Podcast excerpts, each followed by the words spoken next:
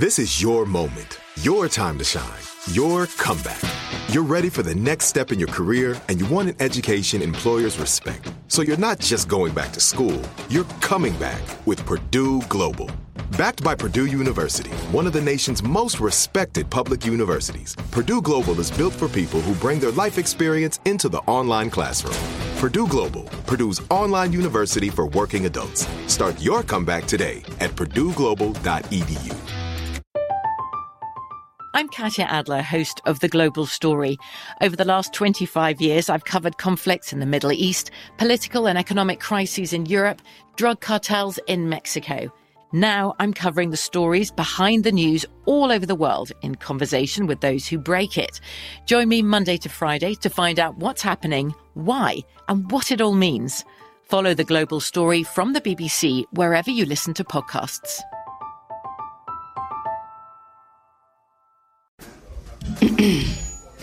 AT&T connects an ode to podcasts.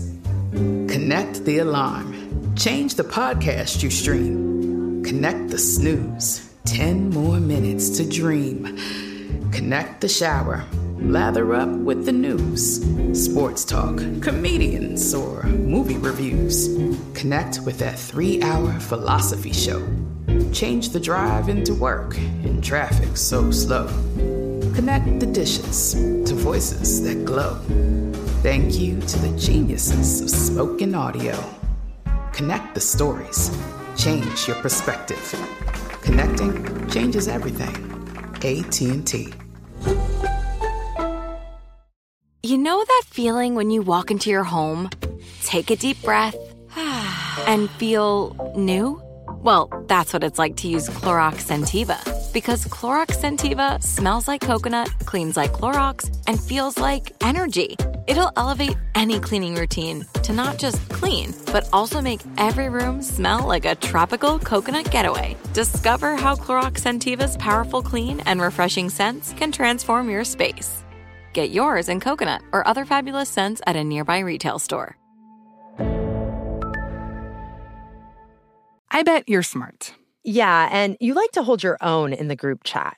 We can help you drop even more knowledge. My name is Martine Powers. And I'm Elahe Izadi. We host a daily news podcast called Post Reports.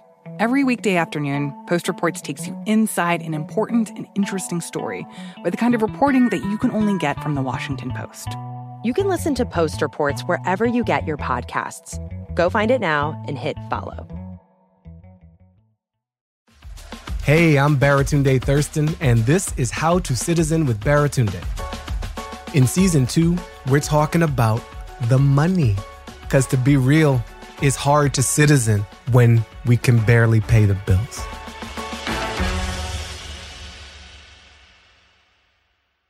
The year was 1999, and I was about to graduate from Harvard University with a load of debt.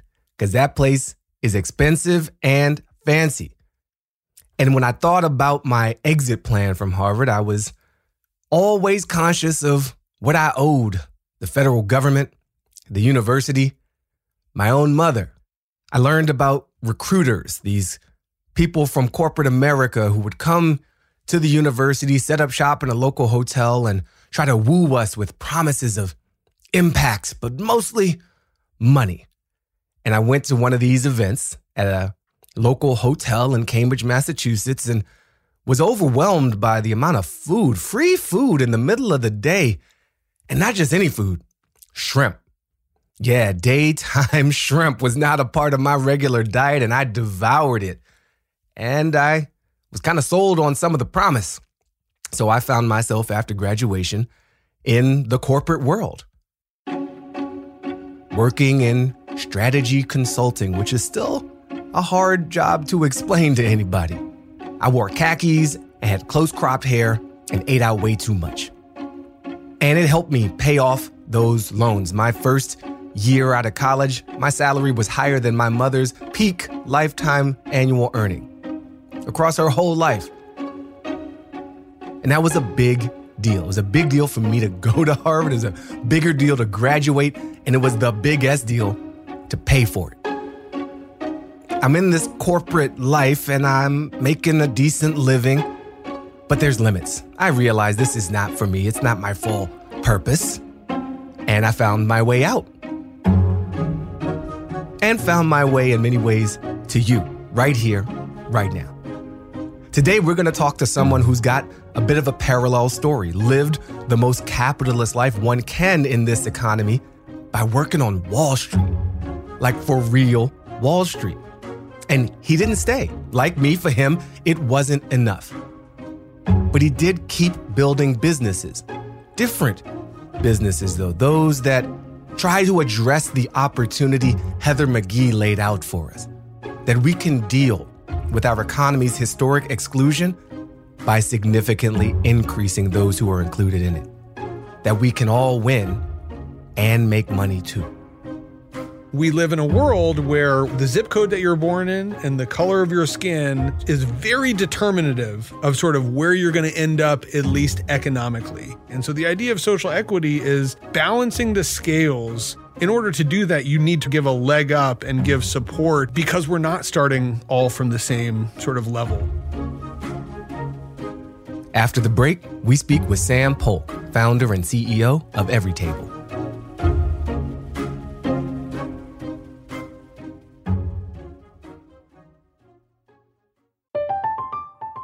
I'm Katya Adler, host of The Global Story.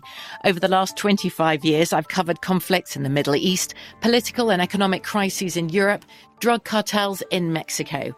Now I'm covering the stories behind the news all over the world in conversation with those who break it. Join me Monday to Friday to find out what's happening, why, and what it all means. Follow the global story from the BBC wherever you listen to podcasts. Are you looking for the perfect move in ready home this spring season? Now's the time to buy at Fisher Homes. For a limited time only, enjoy below market interest rates starting at 5.375% APR, 6.139% APR. With these exclusive lower rates, you can save hundreds on a move in ready home and start enjoying the benefits of home ownership even faster. Schedule your personal tour with one of our new home specialists at FisherHomes.com and make this spring the season you find your perfect home sweet home. Financing provided by Victory Mortgage, LLC, NMLS 461249, Equal Housing Lender. This is it. Your moment. This is your time to make your comeback with Purdue Global. When you come back with a Purdue Global degree, you create opportunity for yourself, your family, and your future. It's a degree you can be proud of, a degree that employers will trust and respect. Purdue Global offers working adults like you over 175 flexible degree programs to meet your specific career goals. These include associate, bachelor's, master's, and doctoral degrees and certificates. Purdue Global degree programs range from nursing to business to communication and more. Whatever your interest, we have the degree that will move you forward. You have the knowledge, you have the experience. Now it's time to get credit for the work you've done and earn the recognition you deserve with Purdue Global, Purdue's online university for working adults. You know you're worth it. We do too. So don't wait another second to get the degree that will take your career to the next level. Start your comeback today at purdueglobal.edu. Hey, this is Christina Quinn. I'm the host of Try This, the Washington Post's new series of audio courses. The idea behind Try This is to become better functioning humans without having to comb the internet for countless hours. In our first course, we learned how to sleep better. Now, we're going to learn how to make our friendships stronger. I'll offer expert tips that are doable, and I'll keep it short. So let's do this. Class is in session. Find Try This from the Washington Post wherever you listen. Today, more than ever, we're all looking for ways to save, especially on medical bills. But where do you start? Unless you're a medical billing expert, finding savings can seem impossible. And who has the time? HealthLock can help. HealthLock is a healthcare technology company that securely connects with your family's insurance and reviews your medical claims as they come in from your healthcare providers. Then, HealthLock's technology flags and alerts you to any errors like overbilling, wrong codes, and fraud to help you and your family save. You can even have HealthLock work on your behalf to get money back from select past bills. To date, HealthLock has helped its members save more than $130 million. Saving on medical bills starts with knowing where to look. HealthLock makes it easy to find and fix hidden medical bill errors. To save, visit healthlock.com. Do it today before you see another healthcare provider.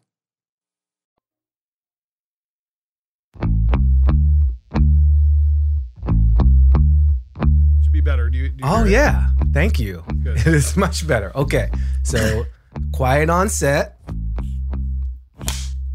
Sam Polk saving the world, episode thirty-seven. Sam, we're gonna do. Growing up, Sam Polk didn't know what he wanted to do with his life, but he was sure he wanted to make money. So he got his start in Wall Street. Then he pivoted hard to the far other side of the street and dove headfirst into the world of nonprofits, literally the opposite of Wall Street. One day he realized he needed to create something that drew from both worlds, that wasn't completely extractive and dominated by profit seeking, but that also wasn't steeped in this top down world of charity. I know capitalism and business get a bad rap. They're exploitive and extractive and maybe just bad for the planet. But I also know there are better ways to use these tools. I wanted to talk to Sam because I also believe that there are ways to do business that help people, that help us citizen, that help us show up, and that are good for our society. Hello, Sam. How you doing? Good. Thanks for having me. Thank you so much for for being had. Is that that doesn't sound right? Thanks for being here. Let's just keep it normal. Thanks for being here. Do you remember the moment you decided you wanted to work on Wall Street? First of all, like, you know, my agenda when I got out of college was to figure out a life skill that would allow me to make $100,000 a year forever.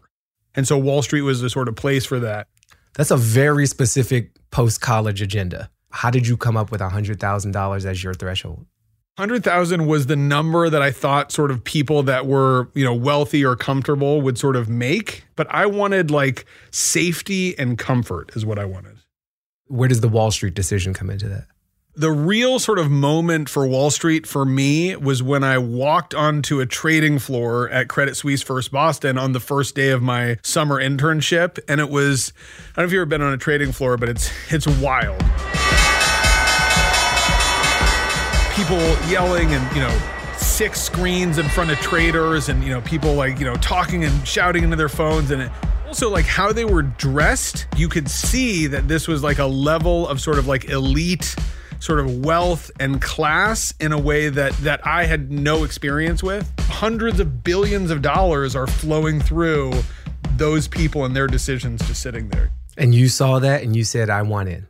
I wanted in It meets the 100K threshold that you set for yourself. What is it like once you're in the life? What's it like for you? I just worked like a maniac. I was waking up at 4:30 in the morning and, you know, getting to the office. I was the first one on the trading floor every day, last one to leave. You know, analysts in the trading uh, program lived in these sort of like swanky apartments downtown, and I got this like 600 square foot apartment 25 minutes away that I could pay $400 a month for just so I could sort of like save enough money.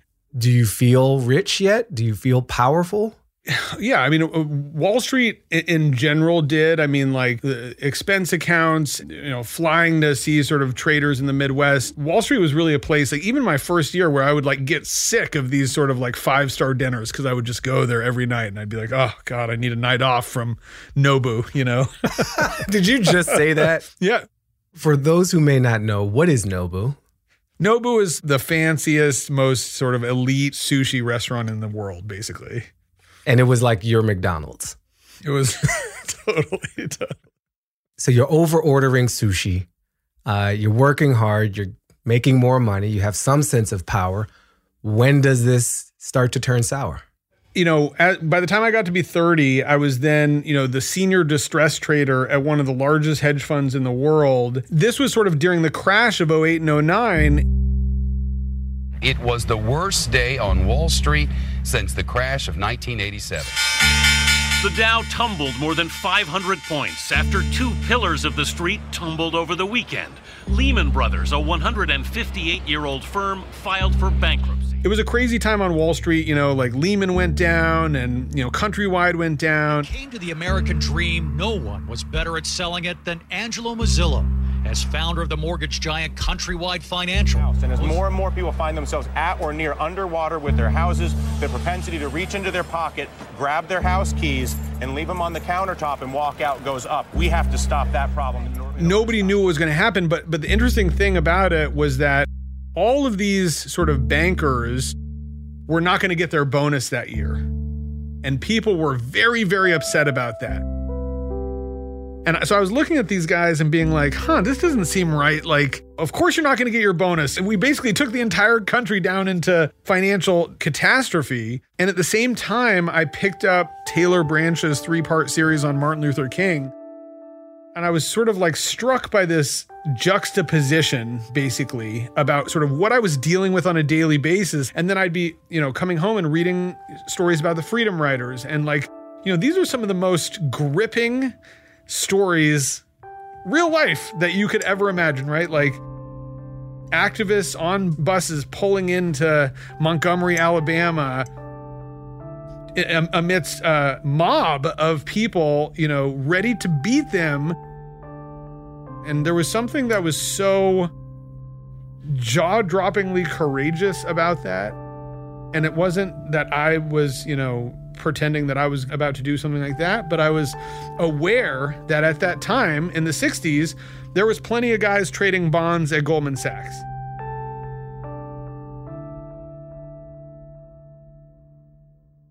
And so I just basically you know took a hard look at my life and said, where do you want to be 50 years from now? What are you going to be proud of? What are your kids going to be proud of?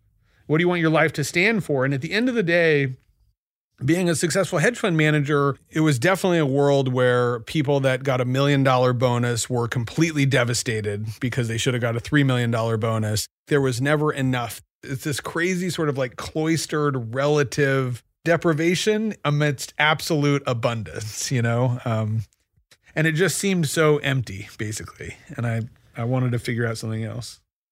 So after you leave Wall Street, what next, Sam? My wife and I, you know, one weekend ended up sitting down and watching, you know, all the food documentaries, you know, Forks Over Knives and Food Inc., et cetera. But there was one that was sort of like a lesser known one. It's called A Place at the Table by Lori Silverbush. The reason people are going hungry is not because of a shortage of food, it's because of poverty. One out of every two kids in the United States at some point will be on food assistance. I was one of those kids that was hungry. It messes with you. The average food stamp benefit was $3 a day. It was the first one that really made this argument about the sort of intersection between food and poverty. And they even described a neighborhood, South Los Angeles, that was five miles from where I was living at the time and said that a kid born in that neighborhood would live 12 years less than a kid born in the neighborhood that I live in right now, you know? And there's a lot of reasons for that, but one of the core ones is food. And I didn't know it then that that was going to change my life and, you know, become really, you know, life's work in some level, but it did. And it, you know, I, this idea that healthy food should be a human right and not a luxury product was like self evident to me on some level. Yeah. So you watch this food documentary with your wife called A Place at the Table. Take us from that to starting Feast. So Feast is a it's a nonprofit that basically helps parents who are living in difficult food situations who want to get themselves and their families healthy. And you know, I'll, stop there to say that most times the following things you would hear from this would be we run nutrition education and diet cooking classes and da da da. I am proud that we did not structure it like that. There's plenty of sort of moralizing when it comes to healthy food, which is like, if only these people knew what good food was and what, you know, how to cook, then they would make the, the right choices. I knew that was not true sort of from the beginning. Food is a fraught and multifaceted, multi layered, complicated situation for most people, no matter where you live, that is then exacerbated, you know, when you've got you know, no options for healthy food in underserved neighborhoods and a massive amount of stress sort of overlying that. We structured Feast basically as almost like a support group. We're running dozens, if not not yet hundreds, but getting up there of groups across now five states. And these are basically, you know, a group of 10 moms that meets once a week for two hours, led by somebody who has taken the program before, somebody that was in the group will then go on to lead another group and then, you know, at the same sort of school or at the same, you know, community center or at the same house. And it will just sort of keep perpetuating itself over time. You are uh, a white man, Sam, and you are working in a lot of communities that are not white and people who never worked on Wall Street. Uh, $100,000 a year would be like an extraordinary situation. How do you manage your own presence as a white man going into many communities of color, working with a lot of moms in particular, um, and and avoid any kind of savior complex? Do you think about that? Does it come up for you in some way? All the time. You know, I think from my experience with Feast and sort of running these groups, we're just all sort of people basically. And then how I sort of work with my, you know, privilege in some sense and what I look like to other people and is to just acknowledge it. And and I do this with my team all the time, but like speak to it and own it and try to create a situation where I'm standing next to people as opposed to reaching down to lift them up. Mm, it's a powerful image. What does social equity mean to you? Yeah, I've become, on some sense, like a reborn capitalist, sort of this journey for each person to figure out where they sort of need to exist in the world and what is right for them and how they can be of service and contribute. That is a, a system and an idea that works only on, on the on the fundamental foundation of you know equality of opportunity. And yet, we live in a world where where you, you know, the zip code that you're born in and the color of your skin is very determinative of sort of where you're going to end up at least economically. And so the idea of social equity is balancing the scales in order to sort of like make, you know, equality of, of opportunity for everybody, but in order to do that, you need to rebalance the scales and sort of give a leg up and give support um, because we're not starting all from the same sort of level.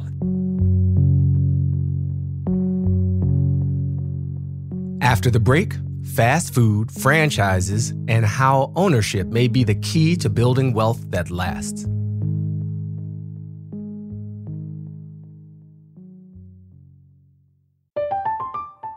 I'm Katya Adler, host of The Global Story. Over the last 25 years, I've covered conflicts in the Middle East, political and economic crises in Europe, drug cartels in Mexico. Now I'm covering the stories behind the news all over the world in conversation with those who break it. Join me Monday to Friday to find out what's happening, why, and what it all means. Follow The Global Story from the BBC wherever you listen to podcasts. Are you looking for the perfect move in ready home this spring season? Now's the time to buy at Fisher Homes. For a limited time only, enjoy below market interest rates starting at 5.375% APR, 6.139% APR. With these exclusive lower rates, you can save hundreds on a move in ready home and start enjoying the benefits of home ownership even faster. Schedule your personal tour with one of our new home specialists at FisherHomes.com and make this spring the season you find your perfect home sweet home. Financing provided by Victory Mortgage, LLC, NMLS 461249, Equal Housing Lender. This is it. Your moment. This is your time to make your comeback with Purdue Global. When you come back with a Purdue Global degree, you create opportunity for yourself, your family, and your future. It's a degree you can be proud of, a degree that employers will trust and respect. Purdue Global offers working adults like you over 175 flexible degree programs to meet your specific career goals. These include associate, bachelor's, master's, and doctoral degrees and certificates. Purdue Global degree programs range from nursing to business to communication and more. Whatever your interest, we have the degree that will move you forward. You have the knowledge, you have the experience. Now it's time to get credit for the work you've done and earn the recognition you deserve with Purdue Global, Purdue's online university for working adults. You know you're worth it. We do too. So don't wait another second to get the degree that will take your career to the next level. Start your comeback today at purdueglobal.edu. The 2024 presidential campaign features two candidates who are very well known to Americans. And yet, there's complexity at every turn. Criminal trials for one of those candidates, young voters who are angry. The Campaign Moment podcast from the Washington Post gives you what matters. I'm Aaron Blake, and I'm covering my 10th election cycle. My colleagues and I have insights that you won't find anywhere else. So follow the Campaign Moment right now, wherever you're listening.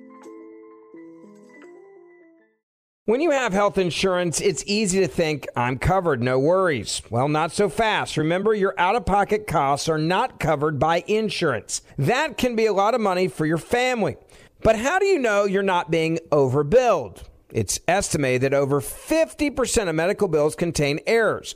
Unless you're a billing expert, how do you know your medical bills are accurate?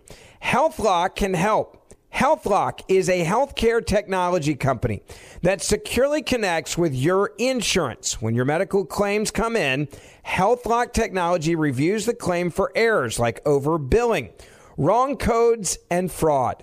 HealthLock makes it easy to find and fix hidden errors so you pay only what you owe. You can even have HealthLock work on your behalf to get money back from select past bills. To date, HealthLock has helped its members save over $130 million. Bottom line, insurance alone isn't enough. To save, visit healthlock.com. Do it today before you see another healthcare provider. That's healthlock.com.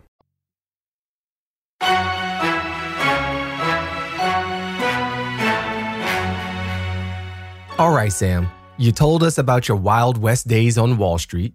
You broke down what you're doing with Feast and this community support group. Now I want to move on to your newest endeavor. Tell me how you came up with the idea for Everytable. So I was running Feast and kept hearing from these moms basically that reason we go to McDonald's is because it's you know what it's the only thing available that and, and so I quickly came to realize that like what people in underserved communities it's not that they necessarily love fast food. There's just no other options basically. And so Everytable is a lot of things. At its base it is a food preparation production distribution and retail system that includes restaurants smart fridges which are basically like healthy vending machines home delivery. That is building a company that that is making healthy, made from scratch, delicious, prepared food for cheaper than fast food. Hmm. And in the in the process is literally like building a new food system. I know that sounds big, but it really is. Like in some sense I think we're building the food system that should have been built 50 years ago basically. What should have been done 50 years ago that wasn't and like how, how does our current food system look uh, in ways that aren't serving us.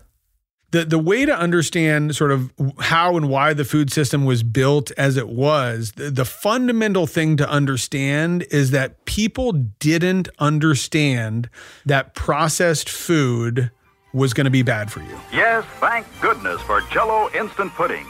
The terrific busy day dessert you can make at the very last minute. They just didn't know it. And so if you think about the decisions that were made with that sort of misassumption, what, what, what, then sort of spurred the creation of the food system was exactly what you might guess, which is like, how do you make food really delicious and really cheap? And so when I think about the food system, I think that, you know, the largest food companies in the country are what are called CPG, with consumer packaged goods. So that's your cereal and chips, Doritos, etc. CPG companies and fast food companies. And the reason that they're the largest is because they figured out how to sell food the cheapest. So so how is Everytable dismantling or reimagining this system? Well, when people talk about food deserts, I can't tell you how many times people call me and say, "Hey Sam, you know, I I'm I too am passionate about this issue of food deserts. Let's get a bus and put a bunch of produce in it and then drive around sort of, you know, streets and underserved communities." And what is, what is a food desert? So, a food desert is a community that doesn't have access to fresh, healthy food. If you go to South Los Angeles, for example, there is fewer grocery stores per capita than there is on the west side, but there's grocery stores for sure. Food 4 Less, Superior, Ralph's is in underserved neighborhoods. Like it's not that there's no grocery stores. What it is is that there's no prepared food. There's no pressed juicery or tender greens or Sweetgreen or lemonade or Kreation or flower child. I mean, I could go on. Like the, the amount of sort of fresh, healthy, prepared food that there is in, in more affluent communities is massive. And I think that's the things that people miss. People in underserved communities are both short on money and they're also short on time, sort of like we all are. And so, what Everytable does is we say, look, we like where Sweetgreen is going in terms of quality and freshness of food, but can we do it in a way that makes it accessible and affordable to everybody? And all we do is we apply the principles of CPG and fast food, namely centralized production and massive distribution, but to fresh food. And so, what Everytable is, is preparing incredibly fresh, healthy, delicious meals from scratch every day and then packaging them in grab and go containers. And then, as far as pricing goes, Everytable sort of got known in the press for this variable pricing model where, you know, same food, same concept, but if it's in Brentwood, we'll charge seven or eight bucks, which is basically half the, the price of Sweetgreen. So, an incredibly good deal. But then we open in Compton or South LA or East LA, we'll charge five or six dollars for the same meal. And it's not charity. Like our stores in underserved communities are amongst our most profitable. But it is about you know creating a system that works for everyone, that includes everyone, um, and that respects everyone. I've heard a lot of tension in the goals of running for-profit business and creating something that's sustainable or achieves some sort of equity goals. And this choice that we are forced to make, it seems.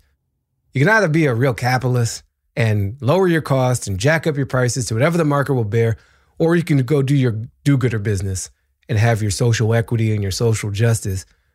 How do you approach those tensions? How do you see it?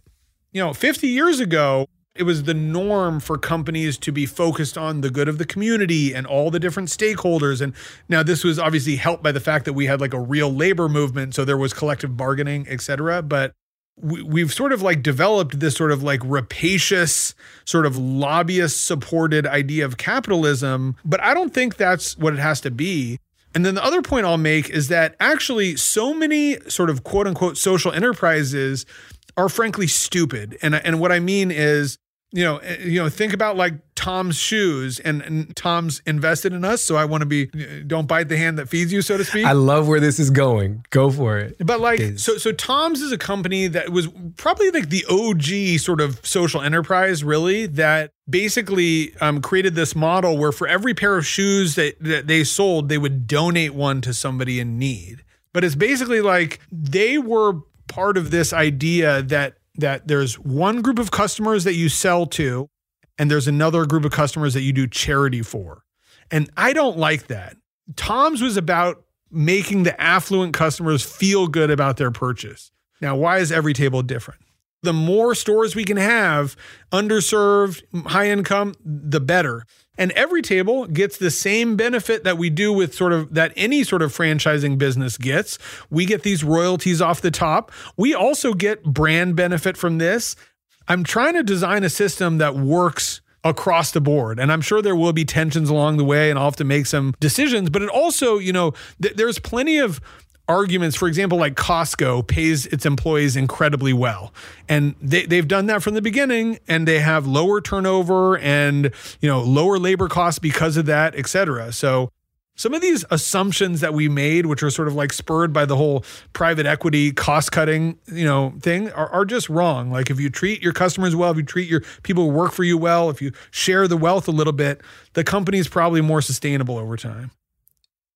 I want you to paint a picture for our palates. What's some of the food people can get from Everytable?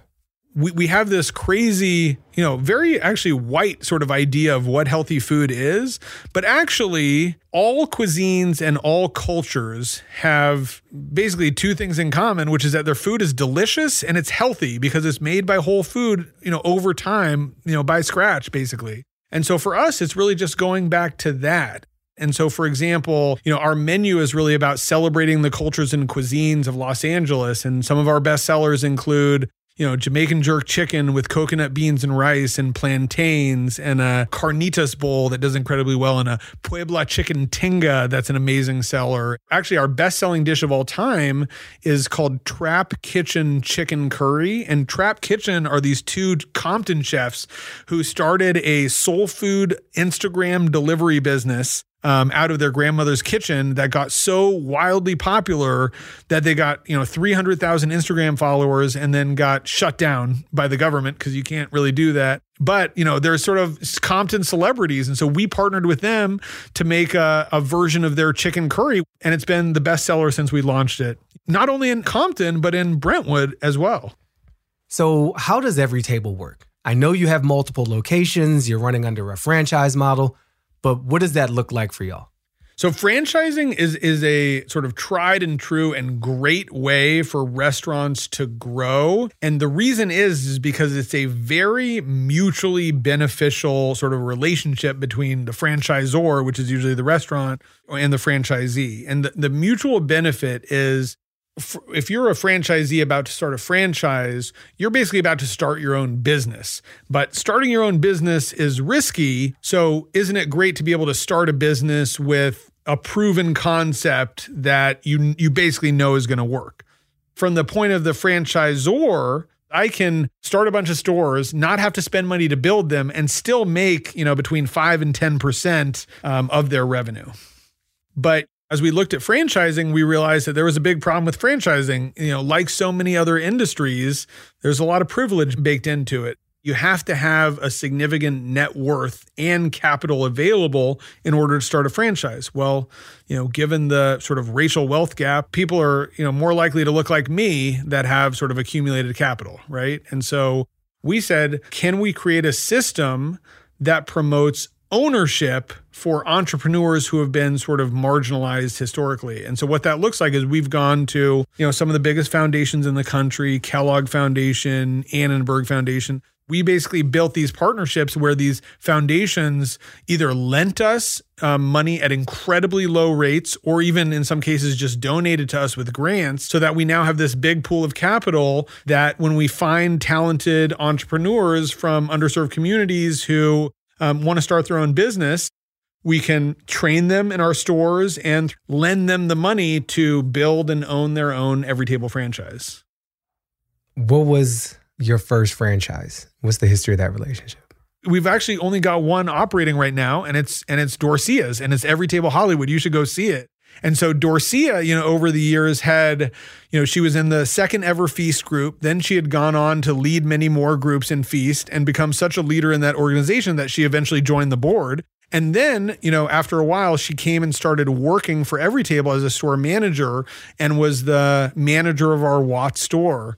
And so when it came time, like, you know, I was I was both sort of like creating this franchise program with Dorcia in mind. And then when it came sort of time to choose the the first person, she was sort of the natural you know, selection. And I, have known her for eight years now. And during all of that time, she's been a single mom working two or three jobs, supporting her three kids, and like the the the amount of work and stress that she has had to carry her whole life is like you know all of these wall street guys would crumble in the face of that as far as i'm concerned you know? So so what changes for people when they have access to capital to financial resources especially in consideration of historic restriction from access to those resources? I mean everything changes. Like I think that's the, I think that's the fundamental thing to understand is that capitalism is ownership. Like it is it is about ownership and the real issue for me and I think the change that needs to happen is the the focus on ownership. And what what I mean is like I'm I'm all for $15 minimum wage for sure, but I also think that that still ends up to be like $30,000 a year and for the real change is you got to spur ownership in whatever form that needs to be. Are there other companies doing this social equity franchising thing, making it easier for people to to get in? Well, you know what's funny is like you know we actually studied Domino's Pizza a lot and they they didn't sort of think about it like this. They would never have called it that, but they actually did some version of this which is that most of Domino's Pizza's franchisees came up through the restaurant business. So we're drivers or cooks in the kitchen, etc. So, you know, Domino's, you know, they didn't call it that and didn't do it specifically, but they should get some credit for that. What do you think it would do for our democracy to have people who have been historically excluded from this ownership to be included? How it would impact democracy, I think, is clear for me on sort of two levels. The first and probably most important is that it would bring back or at least democratize access to the American dream. which I think is so sort of fundamental to our culture and our identity as a country. And so it just brings back and spreads out the access to power and the voices and the, you know, democracy, the vote that is so important to this country. Sam Polk, thank you so much for spending time with us. This has been quite the education. Great talking to you.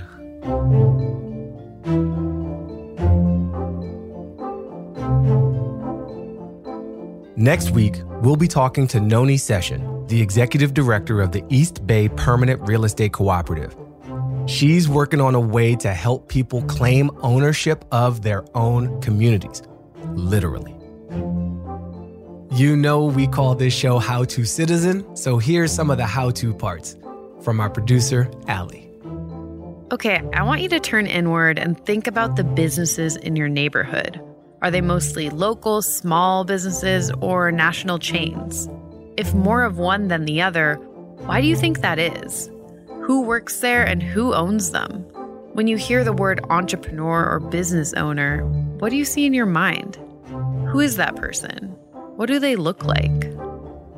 Now, it's time to inform yourself. Success for entrepreneurs often means selling their business to a bigger company or going public on the stock market. These successful exits can generate a lot of wealth for the few people at the top, aka owners and investors. What if there was another path for those entrepreneurs to take? One that rewarded those most connected and impacted by the business, including employees, customers, founders, and investors. There's a movement called Exit to Community, which is doing just that. Learn more about it by searching online for Exit 2 Community or visiting e2c.how. Fun domain name. The letter E and the number 2 and the letter C dot H O W. And lastly, we want you to publicly participate in a safe way, of course. Consider joining or giving to a few of the community movements working to build a more inclusive economy. Here are two we are especially fond of. Zebras Unite Cooperative believes the most urgent human rights project of our time is to reimagine business. Then there's the effort to make the donut economy real in communities and countries around the world. Search the Donut Economics Action Lab to learn more. Hint it's not about pastries. If you take any of these actions, please brag about yourself online using the hashtag HowToCitizen. And send us general feedback or ideas for the show to comments at howtocitizen.com. Speaking of that domain name, we have one and we're using it. Visit howtocitizen.com to sign up for our newsletter or learn about upcoming events or even more stuff than that. And if you like the show, spread the word, tell somebody. If you don't, definitely just keep it to yourself. Appreciate you. How to Citizen with Baratunde is a production of iHeartRadio Podcasts and Dustlight Productions. Our executive producers are me, Baratunde Thurston, Elizabeth Stewart, and Misha Yusuf. Our producers are Stephanie Cohn and Ali Kiltz. Kelly Prime is our editor. Valentino Rivera is our engineer, and Sam Paulson is our apprentice. Original music by Andrew Eapen. This episode was produced and sound designed by Ali Kiltz. Special thanks to Joelle Smith from iHeartRadio.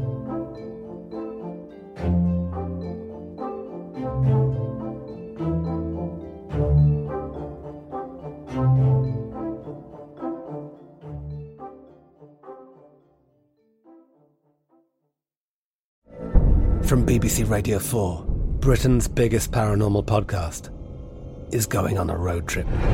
I thought in that moment, oh my God, we've summoned something from this board. This is Uncanny USA. He says, Somebody's in the house, and I screamed. Listen to Uncanny USA wherever you get your BBC podcasts, if you dare.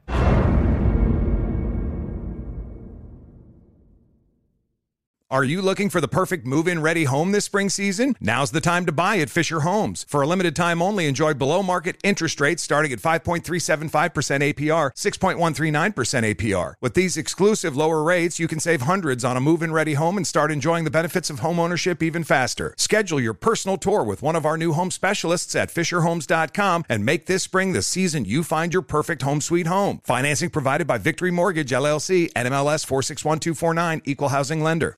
Whether you're a savvy spender maximizing your savings with cashback rewards, a thrifty rate watcher seeking the lowest interest, or a travel enthusiast looking for extraordinary perks, Kemba Financial Credit Union has a visa to complement your lifestyle and unique needs. Apply today at Kemba.org to unlock a limited time 2% cash back on purchases and pay 0% interest on balance transfers for an entire year with a new visa from Kemba. You deserve a card that works for you. Restrictions apply. Offer ends June 30th, 2024.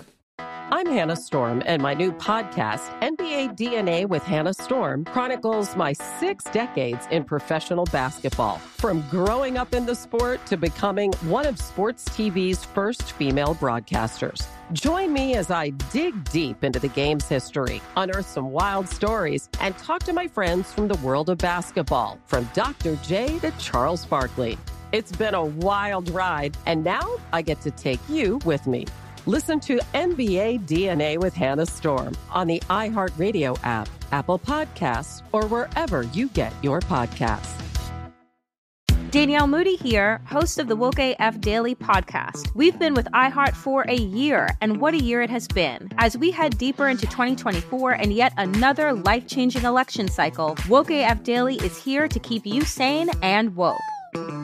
Make Woke AF Daily your podcast destination for 2024 election news and analysis.